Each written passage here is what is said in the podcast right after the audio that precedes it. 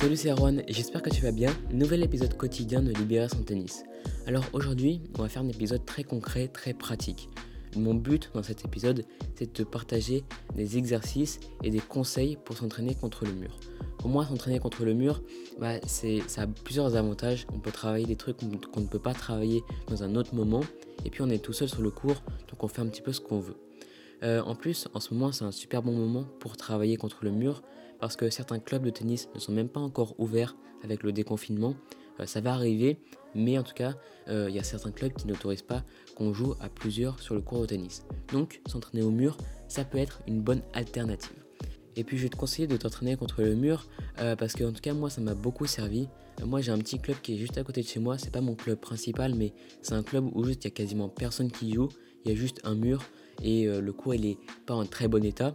Du coup, j'en profitais quand j'avais pas de partenaire ou je sais pas quand j'avais juste envie d'être tout seul sur le cours, bah j'en profitais pour m'entraîner tout seul et pour travailler ce que je vais te partager dans cet épisode. Donc voilà. Et puis aussi ce que je vais partager dans cet épisode, ça va être dans la continuité de ce que je t'ai partagé bah, tout au long de ce mois d'épisodes quotidiens.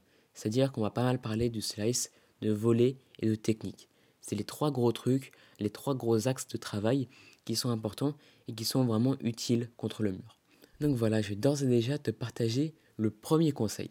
Le premier conseil, il me semble que je te l'ai déjà partagé dans un épisode assez récent, mais ça va être la volée. Contre le mur, tu peux facilement t'entraîner à la volée.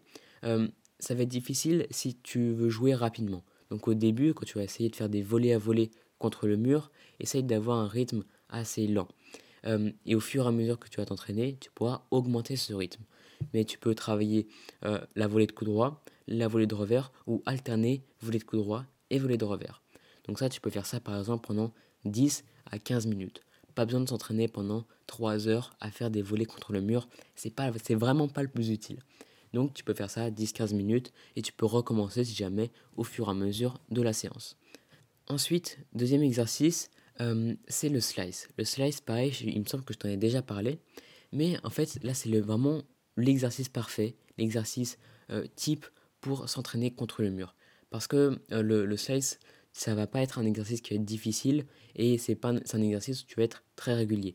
Donc tu, tu vas pouvoir t'entraîner assez longtemps, genre 15-20 minutes, à faire des slices contre le mur, coup droit ou revers. Donc tu peux vraiment faire les deux. Là c'est le bon moment justement pour faire des coups droits euh, slicés, parce qu'on en fait quasiment jamais.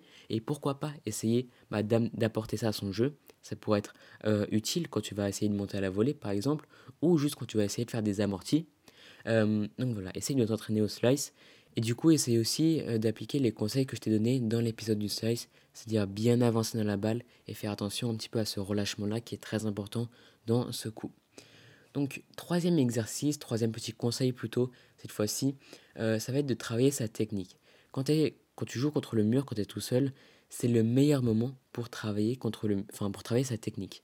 Donc par exemple technique coup droit, technique revers et même la technique du smash, c'est parfait pour bah, justement euh, s'entraîner sur la technique. Tu peux changer un truc techniquement et tu peux ensuite te filmer pour voir bah, si, si ce changement était bénéfique ou pas. Et ensuite tu pourras directement réessayer et te filmer en même temps pour voir si ce nouveau changement a eu un impact ou pas. Et si cet impact a été bah, bénéfique ou pas. Donc ça, parfait de se filmer, ça marche super bien.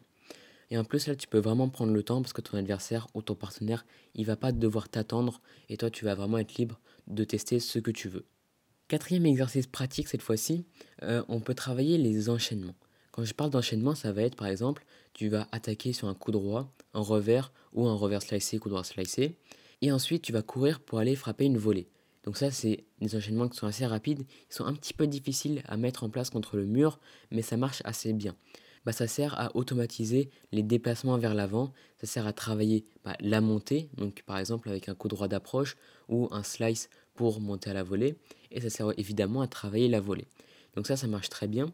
Quand tu le mettras en pratique réellement contre un adversaire ou un partenaire, ce ne sera pas exactement pareil que quand tu l'auras fait contre le mur mais ça t'aura quand même aidé et ce sera quand même utile de le faire. Donc voilà, tu peux travailler les enchaînements comme ça, t'engages à la cuillère, ensuite tu frappes un gros coup droit, un gros revers ou un coup slicé et tu vas monter à la volée pour frapper une volée. Tu peux même frapper une demi-volée si jamais tu as laissé trop d'espace parce que tu es contre le mur et tu peux pas non plus faire ce que tu veux. Exercice suivant, du coup, cette fois-ci, ça concerne encore une fois la technique, mais c'est genre des gros changements techniques. Euh, je m'explique.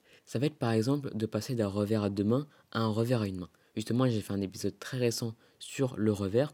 Euh, personnellement, euh, ça ne me concerne pas trop parce que je suis très bien avec mon revers, donc j'ai pas besoin de le changer.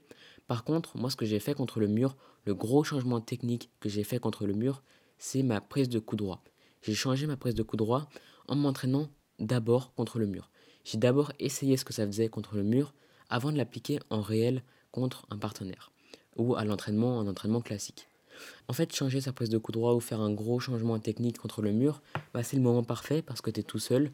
Euh, et puis, les gros changements comme ça, ça a vraiment besoin de euh, beaucoup de travail avant que ça devienne un truc, euh, un truc potable en fait. Parce que moi, quand j'ai changé ma prise de coup droit, je suis passé d'un truc, d'une prise super super fermée pour faire des, gros lifts. Et je suis passé sur un truc un peu plus classique, entre guillemets, un peu plus normal, entre guillemets, pour être un peu plus polyvalent. Parce que je savais qu'en progressant, j'aurais vraiment besoin de cette polyvalence-là. Contre des, contre des adversaires plus forts, je n'aurais besoin de cette autre prise de coup droit. Donc j'ai dû m'entraîner contre le mur. Et en fait, euh, au début, j'ai bien vu que juste en changeant juste ma prise de coup droit, hein, c'est pas si énorme que ça, bah mes balles elles partaient absolument n'importe où. C'était vraiment n'importe quoi et j'arrosais le cours complètement. Mais du coup ça me dérangeait pas parce que j'étais contre le mur et j'avais pas la pression de mon partenaire qui allait frapper bah, une balle sur deux et qui allait peut-être se plaindre de ce niveau-là. Du coup quand tu es tout seul contre le mur, c'est le moment parfait de faire des gros changements que, tu penses par exemple depuis longtemps. Par exemple moi c'était changer ma prise de coup droit. Ça peut être changer de revers, passer d'un revers à deux mains un revers à une main ou inversement, ou faire un gros changement technique. Voilà, ça c'était tous les exercices que je faisais, et c'est les exercices qui marchent le mieux contre le mur, c'est ceux qui sont le plus utiles que tu pourras euh, vraiment, enfin qui vont te servir en vrai quand tu vas jouer euh, bah, réellement. Ce ne sera pas toujours exactement la même chose que quand tu vas passer du mur à la réalité et inversement, mais ça pourra toujours t'aider, ce sera toujours bénéfique, ce sera toujours mieux que rien, et même parfois ça peut faire des gros changements et donc ça, c'est très utile. Avant de finir cet épisode, je voulais te passer trois petits conseils quand tu t'entraînes contre le mur. C'est pas des exercices, c'est vraiment des conseils pour bah, s'entraîner, du mieux possible contre le mur. Alors évidemment, je vais pas le spécifier longtemps, mais quand tu t'entraînes contre le mur et quand tu es tout seul sur le terrain de tennis, c'est très important de s'échauffer. Euh, c'est comme ça que tu vas pouvoir réaliser une bonne séance. Mais voilà. Premier conseil du coup, euh, c'est de s'entraîner avec une vitesse lente. À part quand tu fais des volets ou à part quand tu fais des enchaînements, euh, entraîne-toi avec une vitesse lente. Ça a plusieurs avantages. Le premier avantage, c'est que contre le mur, c'est ce qui marche le mieux. Euh, parce que bah voilà c'est le mur c'est pas non plus un humain qui joue c'est pas un joueur une chose qui est en face de toi c'est un mur donc c'est mieux euh, que tu t'entraînes avec une vitesse lente et en plus s'entraîner avec une vitesse lente ça va te permettre de porter plus ta concentration sur ce que tu fais sur tes gestes sur ta technique si tu veux modifier ta technique donc voilà entraîne-toi avec une vitesse lente de la majorité des exercices c'est ce qui marche le mieux. Alors ensuite, deuxième conseil, c'est le relâchement. Je vais vraiment te conseiller d'être relâché quand tu vas t'entraîner contre le mur parce que bah, profites-en en fait. Tu es tout seul, tu es sur le terrain de tennis, tu peux faire ce que tu veux et c'est le meilleur moment pour bah, voilà, se libérer et se relâcher pour avoir une meilleure technique, pour se sentir mieux, avoir des meilleures sensations et bah, frapper mieux les balles tout simplement. Donc voilà, pense vraiment à te relâcher quand tu t'entraînes contre le mur. Alors troisième et dernier conseil maintenant, c'est s'entraîner en rythme. Ça veut dire jouer avec de la régularité. Ça veut aussi dire jouer euh, en étant dynamique, donc en, se déplaçant bien. Et tout simplement avoir un rythme constant. C'est ce qui marche très bien quand tu t'entraînes contre le mur et quand tu es tout seul. Donc voilà, c'était à peu près tout pour cet épisode. J'espère que ça t'a plu, mais surtout j'espère que c'était utile pour toi. Parce que là, je voulais vraiment te passer des conseils qui allaient être bah, très concrets et très pratiques que tu, peux avoir, que tu pourras mettre en place bah, quand tu vas jouer la prochaine fois contre le mur. Comme là, c'est un peu le déconfinement et que tous les clubs ne sont pas encore ouverts, bah, c'est le bon moment de s'entraîner tout seul et de pourquoi pas faire quelques changements un peu techniques. Comme d'habitude, si ce podcast t'a plu, tu peux laisser 5 étoiles sur Apple Podcast. Et puis si c'est pas déjà fait, tu peux t'abonner. Je fais des podcasts tous les jours à 18h. Donc si t'es passionné, bah, je suis sûr que ça va t'intéresser. On parle de sujets très variés dans ce, podcast-là. Donc voilà, bah, c'est la fin. Et du coup, bah, moi je te dis à très bientôt. Allez, salut